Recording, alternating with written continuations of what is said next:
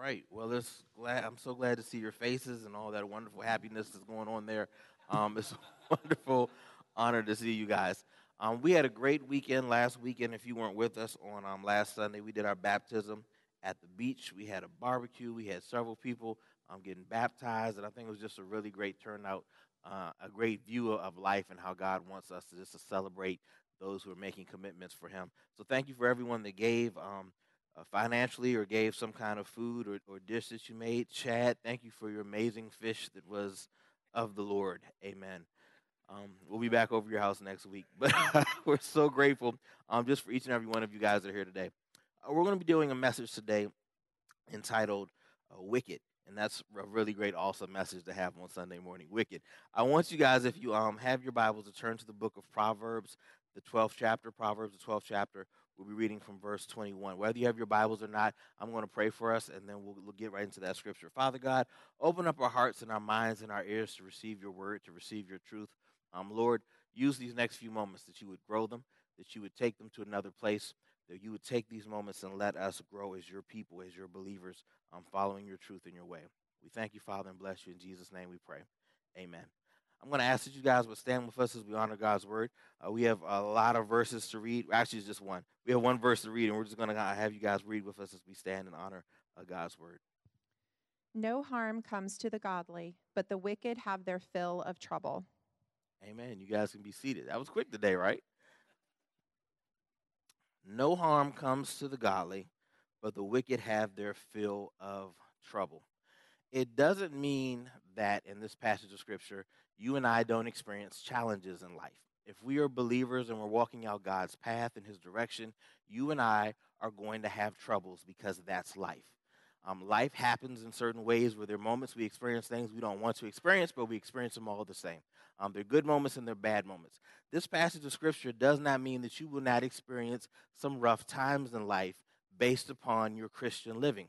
Uh, what this passage of scripture means is that you will encounter troubles, and troubles are different from rough moments. Rough moments in this passage of scripture, in this context, simply means that, hey, there's going to be problems that happen, and we got to kind of deal with it, and we got to figure out how to do life. There's going to be health challenges, there's going to be physical challenges, to be mental challenges, financial challenges, there's going to be kid challenges, there's going to be marriage challenges. Those are challenges. Troubles are things that are brought somewhat to, our, to ourselves based upon the facts of the actions that we have done or that we have caused. Are you guys with me? Troubles are based upon the concept that you and I have done some things or have participated in some things that have brought us back into a posture where we're now reaping the consequences or the struggles of life. That's trouble that this passage of Scripture is talking about. There's hard times and rough times for Christians and believers. That happens. We want to, as Christians and believers, minimize the amount of trouble. Are you guys with me? Because trouble is never fun. Trouble generally comes from the aspect that you and I have done something in life and we are now reaping the benefit of the wrong that we've done. And the benefit of the wrong that we've done is trouble, and everybody hates trouble. From the minute I can start getting into trouble, I have gotten into trouble, and every time I get in trouble, I hate trouble. I hate it. It's the worst feeling in the world. You're grounded, you can't go. Oh, but I want to. Trouble. You didn't pay that parking ticket and now it's become a fine and now it's doubled and now it's increased and they suspended your license. Trouble. All right, there's nobody here. Fine. Um you didn't pay your taxes and you just kind of you're slipping. Oh, I got a face. Whoa, keep looking on this way. you do all this stuff and you don't pay those taxes and all of a sudden trouble. And she told you I need to spend more time with you and you're I'll get to it and I'll get to it and I'll get to it and all of a sudden relationships aren't working because you haven't yielded trouble. All right, we got to go, go, go with this trouble thing. And so, what we're dealing with is that we don't like trouble. And God says, listen, in order for you to spiritually grow, in order for you to spiritually develop, you and I have to understand and come to an understanding that we have to get rid of trouble. What is this trouble that you're talking about? This trouble is caused to us based upon wicked living, wicked lifestyle. Here's the definition of wicked it is evil or morally wrong. It is something that is um is harmful to someone's self or to something else. It is some kind of living mentality or heart that is morally wrong in God's eyes. Wickedness or being wicked is something that is morally um, apprehensible, is not pleasing, disgusting to God. It is something that God is not pleased with and He's not happy with. That is what wicked is by the definition. In fact, God says, and He's so He puts such an emphasis on the word wicked that it appears more than 87 times in the Bible. God is trying to get our attention for you and I to avoid wicked behavior, and not only to avoid it, but to recognize wicked behavior. I want you and I to be in a posture when we leave here today that we have a clear understanding of how to avoid trouble. And the trouble that I'm talking about is wicked lifestyle, wicked living, a wicked thought process, wicked interaction, because that would, that's what brings us trouble. And what brings us trouble hinders us from being successful and experiencing God on the highest levels. Are you guys with me? I want to share with you guys five things today how to avoid this trouble, how to change this wickedness in our hearts and our mind. Here's the first thing I want to share with you public and private confessions, conversations, public and private conversations. Proverbs 12, verse 6 says this The words of the wicked are like a murderous ambush, but the words of the godly save lives. It says that the wrong words with the wrong wicked people, with wrong people, are like a murderous ambush. It comes out of nowhere, it jumps out of nowhere, and it ends up causing you all kinds of drama in life. I have done a lot of high school ministry. In fact, I was talking to somebody today um, when I was working in high school. A lot of the dramas that I dealt with in high school was because it was a lot of that he said and she said stuff. You guys know what I'm talking about? Some of you have based your whole entire personality based upon a 12th grade conversation that changed your life. It's true. People have changed their whole frame of mind of how they're going to posture themselves based upon conversations of people that have said something negatively about them, somebody that has told them they're the man or they're the woman, and they took that on and they, I'm going to be the most macho, handsome, and they've taken that and they run with it. It's because some conversations are wicked. There's some conversations that change the heart and the mind, the mentality of who we are, and it says it's like a murderous ambush. It pops out of nowhere and it jabs and it stabs and it cuts us and it hurts us and it marks us. And you and I have to be careful of these public and private conversations that we get into because hanging around the wrong people, having the wrong kind of conversations can damage our hearts, can damage our mentality. It can push us in directions we shouldn't go. And it becomes something that becomes murderous and kills the spirit of who we are, the essence of who we are, how we should breathe and believe, and how we should think, the concepts that we should carry on. Those murderous conversations, those murderous activities, public and private conversations, can cause you a world of damage. Whew, preaching, man. I got five points, by the way. I'm just on one. These conversations, these, these, these conversations that we have publicly at the water cooler, hanging out with friends, taking in their conversations, their thought processes, these public conversations can be wicked conversations. We need to figure out where God's heart is in these conversations, what God's truth is in these conversations, where God lies in these conversations, and dwell on those conversations. Are you guys with me? There's public conversations and there's private conversations. I believe in I believe in having friends and groups of people and that's great. You should have a public circle, but you also should have a private circle. And your private circle is generally people you can trust more than your public circle.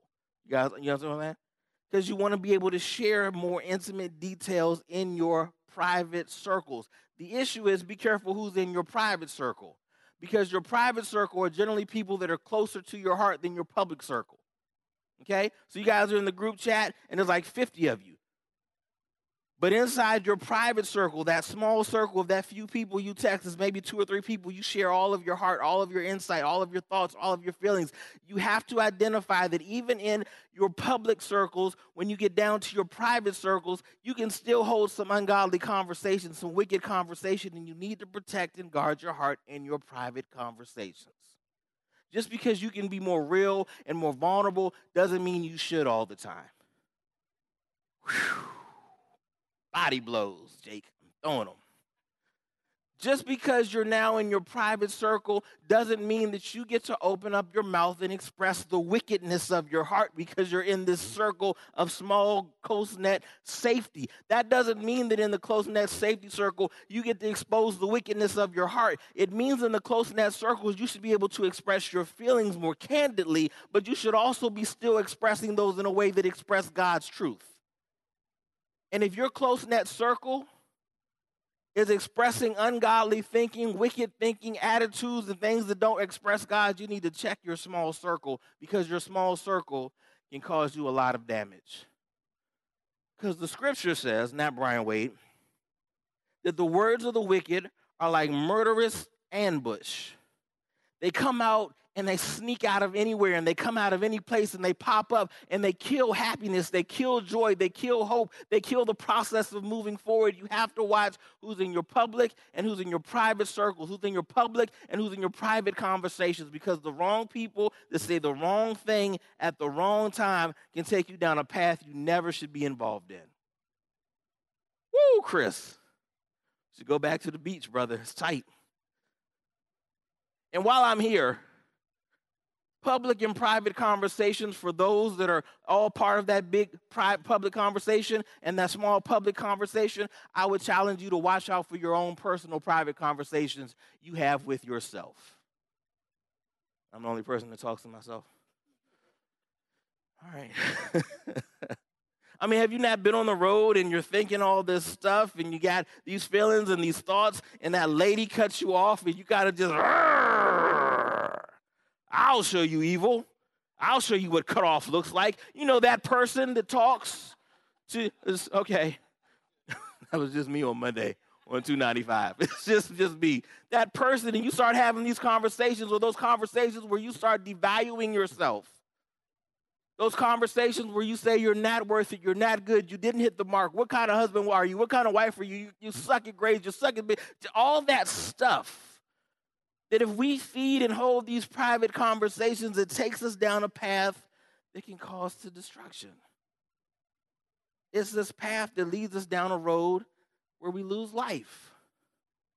And so you and I have to be careful of public and private conversations, the wickedness of those things. The next thing I want to share with you is point number two paying attention. Proverbs 12 15 reads like this Fools think their own way is right, but the wise listen to others. It says if you're going to get rid of this wickedness, if you're going to minimize this wickedness, stop taking the advice that you hear straight off of TV. Stop taking the advice you start taking right off of, of the internet or your girlfriends or your best friends. I want you to start using this as the measurement of advice. I'll say it again. I want you to use this as the measurement of advice. This is the standard of advice. This is the standard of what I'm going to pay attention to. I'm going to use this, and this is going to be the blueprint for everything that we say and do in our house, in our marriage, on my job, at school, in my thought process. This is how I'm going to weigh conversation. This is how I'm going to weigh people's thought process. This is how I'm going to weigh how I'm going to operate. I'm going to use this scripture as the blueprint so that I can walk out things in a proper way. So whenever somebody brings something to me, I'm going to take this and say, does this line up with what? Scripture. If this doesn't line up with God's word, that's a good conversation, great thought. Get out of here. Does this sound like the essence of God's word? Now, I tell people this all the time. Every person that you're in contact with does not necessarily have to be saved, and every person that gives you wise insight does not have to have God be a, be a Christian but what they say, the essence of what they say, the, the, the, the dressing of what they say, it should look like or feel like some of the principle or truth of God's word. And if it doesn't, then I don't need to necessarily put that on the same level of weight that I would with God's word. Are you guys with me today? And so, no matter how much their, their insight is great, does their insight line up with the essence of God's truth and His Spirit and His principles? And if it doesn't, it's good information, but maybe not the information I want to live my life by. If you don't start and we don't start living this word out in that kind of way, we're going to miss the mark. if we're not paying attention to God's word, we're going to get involved in relationships and attitudes and activities and things we have no business getting involved in that's going to cost us a lot more than we would. It's going to cost us a lot of trouble. My mom has given me so many wise words of wisdom. And I've kind of said, eh, eh. And man, does it kick me in the tail. Wilson boys. I'm just messing with y'all today. I'm just messing with you. Like, oh my God, I'm just messing with you guys. Like, no, really. All the times you can think about this wise wisdom that they've given us, and we've kind of ignored it. We've thrown it out the window. We're going to do it our own way. And we pay attention to everybody else's wisdom. We find ourselves a lot of times in trouble when it's not God's wisdom.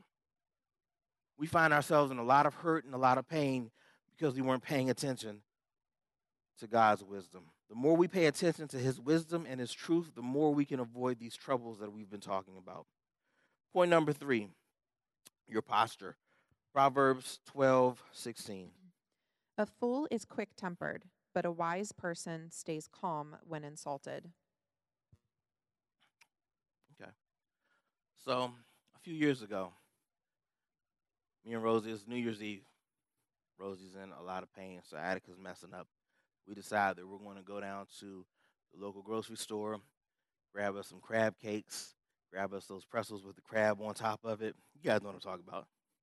We're going to go home. We got no kids. It's New Year's Eve. We're going to watch TV and heat up all this crab deliciousness.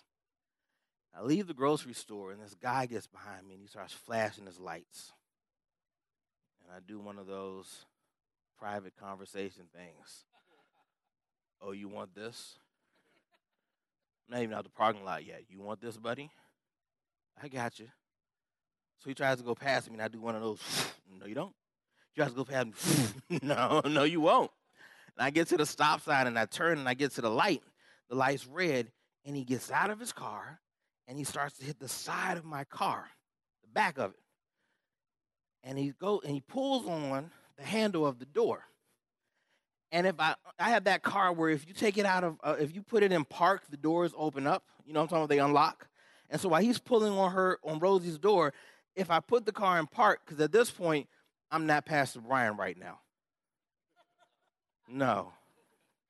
It's a whole nother dude coming out. You pull it on my car door, and I go to put the car in park, but if I do, the doors unlock, and so he bangs on the car again and he starts to go behind the car. And this thought comes in my mind I'm going to run him over.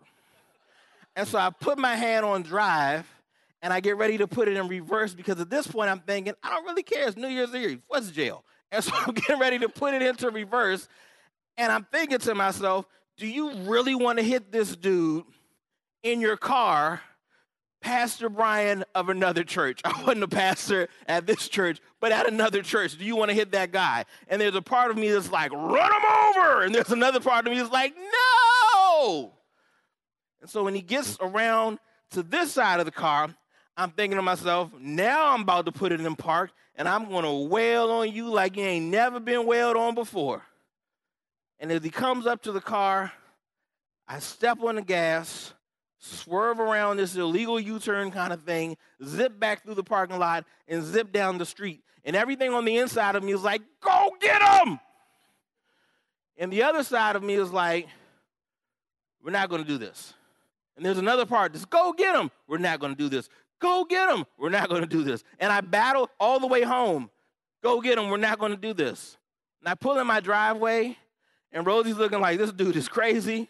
And I'm looking at her like I'm crazy. You know what I'm saying? There's all this stuff going on. And she gets out of the car, and I'm sitting in the car, and I'm thinking to myself, I should go back and find this guy. You know, all those feelings and private conversation you probably shouldn't have. And so finally, 15 minutes pass, and she's like on the window, Are you coming back in the car? Are coming back in the house? Because I'm still in the car. And I get inside the car, and I say, Wow, that was a really bad example of everything that looks like what a pastor should look like.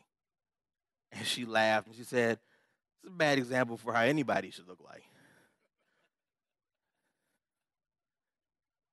I said, is New Year's Eve. I got to change some stuff. Like, I don't believe in resolutions, but I'm a little over the top right now. And we sat down and we talked and we ate our crab food and we had crab cakes and we had our crab pretzels and we talked and we laughed. and we said, This right here was absolute craziness, and you, Brian, have to be better in control of your emotions. And I said, This is absolutely right. I should have just hit him. And we laughed some more. and mm-hmm. we talked. And my whole point is that there are moments that there is absolutely no way that wickedness does not dwell fully within us. Now, you can be saved, you can be baptized, you can be dipped, you can be double dipped, you can all the stuff you want to say that you are super spiritually saved. There are moments when this heart and this flesh desires to do what it wants to do. We've had good days, we've had good weeks, and it's one little thing that sets us off, and we just. The question is can you and I, in that moment, posture ourselves to say, let me find where the baseline is back with Christ. Did y'all catch that? I have lost it. I missed the moment. I, have gone off target. Is there a way I can get myself back on track? There are moments when we are just the most spirit led person, and all of a sudden, this attitude just explodes and it erupts, and it's evil for a moment, it's evil for a day, it's evil for a week, and it just goes crazy. Can you and I say, listen, let me posture myself to get myself back in a position where I am locked into who God is?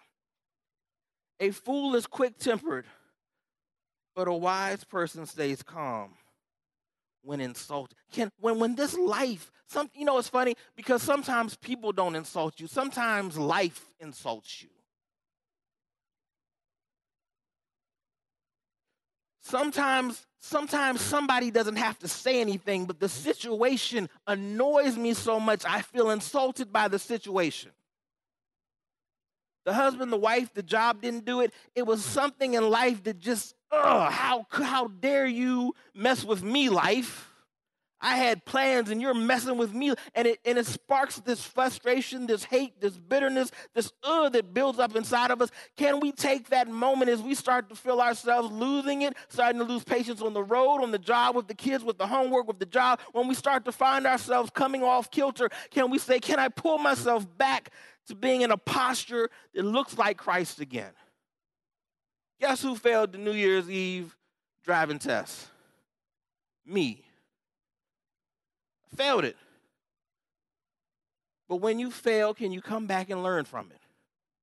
When you fail, can you come back and say, listen, I want to be in the right posture? Listen, I failed, I messed up, I want to get back on track understanding that we have these moments of quick temperedness, we have these moments of being frustrated and full of bitterness or hurt or anger, can we bring ourselves back to saying, regardless of what life, how life's insulted me, people have insulted me, can I get back in a posture where I look like Christ? And if you ain't never looked like Christ, then this is a great time to start getting in that posture. Because we're talking about working out this wickedness. Point number four plans. Proverbs 12, 5 reads like this The plans of the godly are just, the advice of the wicked is treacherous. Plans take planning. Let me say it again. Plans take planning. The advice of the wicked are generally, if I was you, you know what I'd do? It's advice. If that was me, I would. That's advice. Well, if he comes home today and does that again, you should probably advice. If your supervisor says to you one more time, foul that can blah blah advice. You guys with me? You can give me your advice. Thank you very much. But then I need to sit down and go back to the thing we talked about a few points ago. Taking that advice and seeing if it lines up with God's truth. Now you're going to say to me, Who has time for all that? I got to act right now. No, you don't. You never have to act right now. You want to act the way God would like you to act in His now, in His time, in His process, in His desire.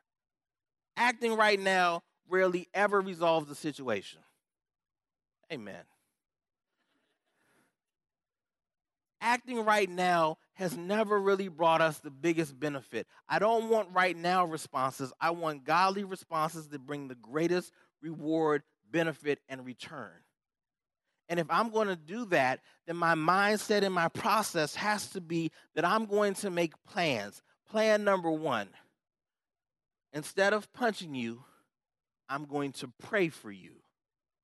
Ooh. Plan number one is I'm going to sit down and I'm going to pray for me. And I'm going to pray for the God of the universe. And I'm going to pray for his sovereign power to work in this situation. Because on my own, ugh, it's a horrible mess. Plan number two I'm going to gather all my wise counsel and we're going to sit down and talk and plan this thing out. I had a dude a few months ago from my church text me, said, Can we talk? Never talked before other than hi and bye and hello. We smiled and laughed. Said, Can we talk? I said, Sure, let's talk. What's up? And then we talked for two hours about stuff that he's dealing with. And guess what? I was perfect because he rather would have a plan of action than just be reactive. And we worked out a plan of action together. And then I called him three days later and said, How's your plan going? And then I texted him two weeks later and said, Do you still need to talk about the plan some more? Let's work this. That's what you want to do in life. You want to get a plan. You want to have a godly plan. You want to work the plan. You want people in your private and public circles that can encourage you not to be wicked, but to work out the godly plan. This is how we eliminate and reduce the wickedness in our lives. And if you don't have those checks and balances, it's an absolute mess.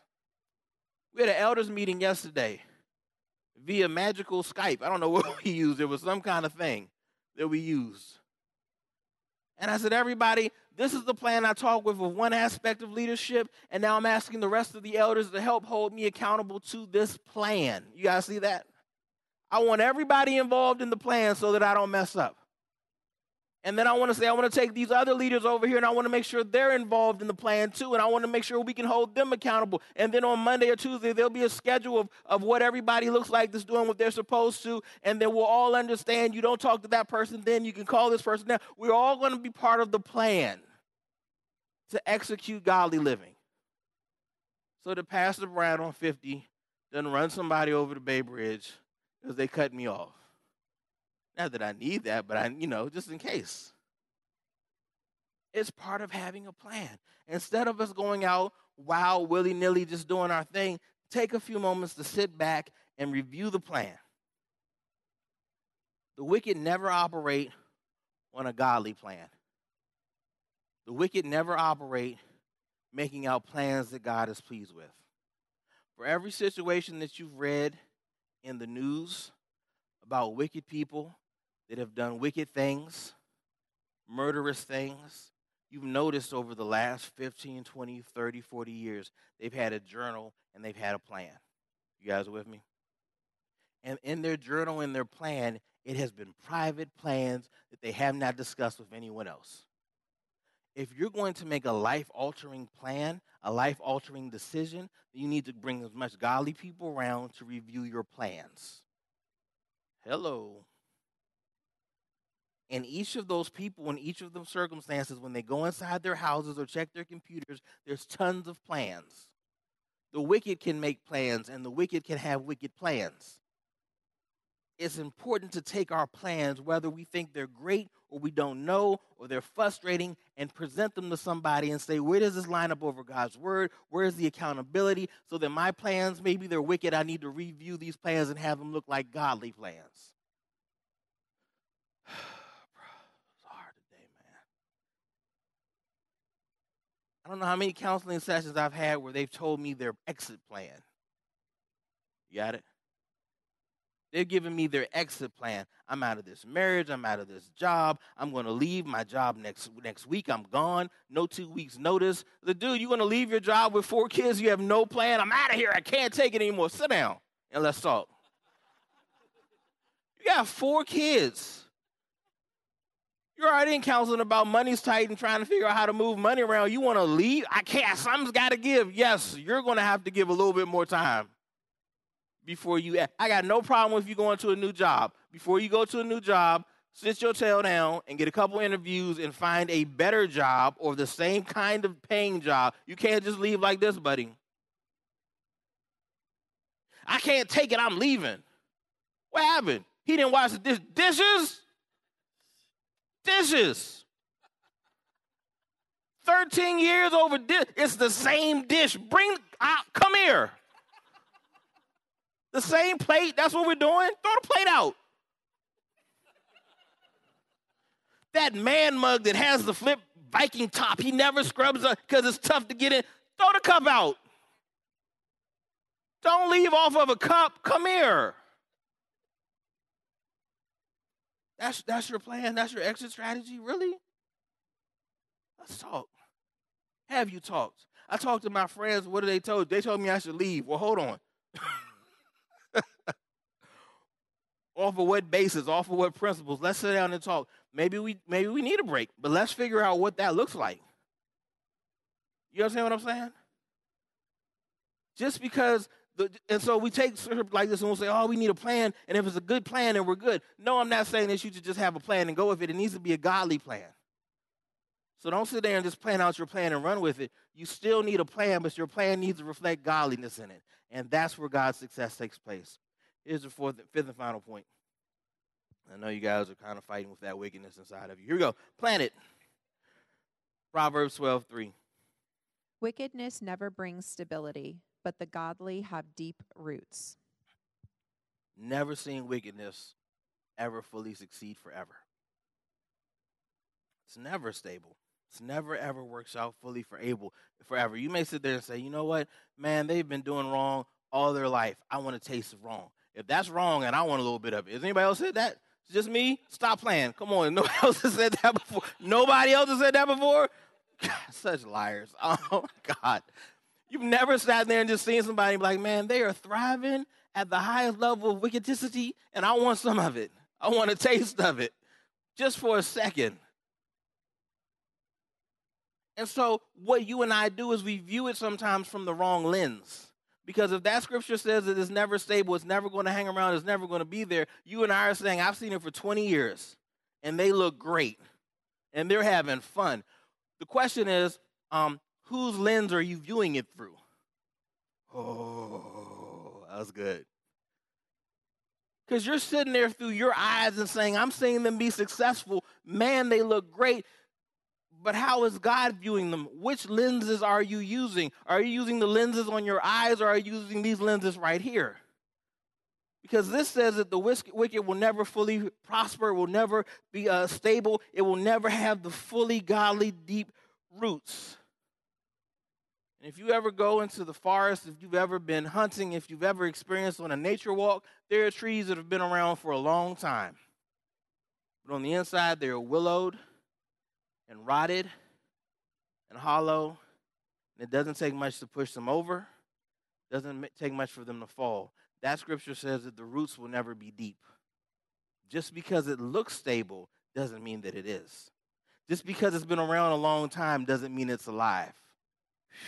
Boy, I'm preaching today, man. Gracious. Just because it looks alive doesn't mean that it is my wife, Rosie, and her mother have this saying that they say evil, say old people and evil old people never die. I think it's hilarious. It's hilarious. I've seen some some people that have just been bitter all their life. I think they came out bitter. Just came out bitter. Just came out with attitude. Just bitter, nasty, mean, cantankerous all their life. And they still successful and they still around. just still living. Cousin Pete died at 22 and they alive at 123. That makes sense. Cousin Pete was a great guy. Passed away at 23. This person has been around forever. Tell you every president there's ever been. Met him. and just evil, mean, and bitter. And you're trying to figure out why are you what's first of all, it's holding you together. And second of all, why are you still here? So two questions I have. And the truth is, it's just because they've been around for a long time, just because they look like they're thriving doesn't mean that they are. And sometimes we view people and circumstances with the wrong set of lenses and the wrong set of truth. This scripture doesn't say that they won't look beautiful. The scripture doesn't say that they won't be around for what seems to be forever. It says that their roots of godliness says the godly have deep roots. It says the godly people have deep roots and these people don't. And eventually, when the winds of life come, when time comes, when Christ comes, when someone comes of great power and authority, you they will be exposed on how much they don't have a relationship. They will be exposed on how significant they aren't. And we're so busy trying to keep up with the Joneses. We're so busy trying to keep up with folks. We're so busy getting frustrated because they're flourishing when we're struggling that we're missing the point. Go ahead and flourish. I'm working on deep roots. Go ahead and be successful. I'm working on deep roots. You go ahead and you you get brand new car after brand new car and you don't take care of these things and these people and you don't value these principles. Go ahead. I'm working on deep roots. And after a while, I'm so busy working on deep roots, I don't have time to even think about what you're doing. And eventually, in due time and in due season, I'll be fine. And I'll be flourishing. Here's your takeaway if you don't get anything else out of what we're saying today. The way of the godly leads to life. That path does not lead to death. We read this in the beginning, and we'll say it again. To experience the true life that God has for us, to experience the life God desires for us, to experience this life where we are minimizing this, this wickedness in us, these weaknesses in us, that we're minimizing the trouble that we're surrounded around, we have to be involved in a life, a life that grows deep roots for God a life that is about focusing on doing what God says is right, how God says we ought to live, being surrounded by people that are concerned about us living and experiencing life on the highest levels. When we do that on a consistent basis, when we bring people into our public and our private circles with our public and private conversations, when we start putting ourselves in the center and being planted in God's truth, this is where we experience this path of life where trouble is reduced, where struggle is reduced, where wickedness is not a part of this life. And when it does spark up, because it will, we'll be able to quickly identify it and say, This isn't Christ. Let me extinguish this. And this is where life begins, and this is where God's Christly powers begin to show itself in who we are. If you want to eliminate the wickedness in your thought life, in your finances, in your marriage, with your friends, with your family, then we start living this life. We start walking down this path and doing it together. Amen. Let's pray. Father God, it's by your grace and by your mercy, by your love, you remind us time and time again who you are and what you have for us. Father, let us begin to identify the things that are displeasing to you, the things we need to work on. Let us bring people in place that will help us plan out a way to walk out your truth. You've given us a church full of leaders, a church full of elders, and people to do life with in the right way. Forge us, push us, press us to connect with them, to be the successful man, woman, teenager, young adult, to be everything you desire for us to be. Father, grow us in our marriages, grow us in our relationships, in our times, our attention to you. Reduce this wicked heart and let us flourish in life with you. In Jesus' name we pray. Amen.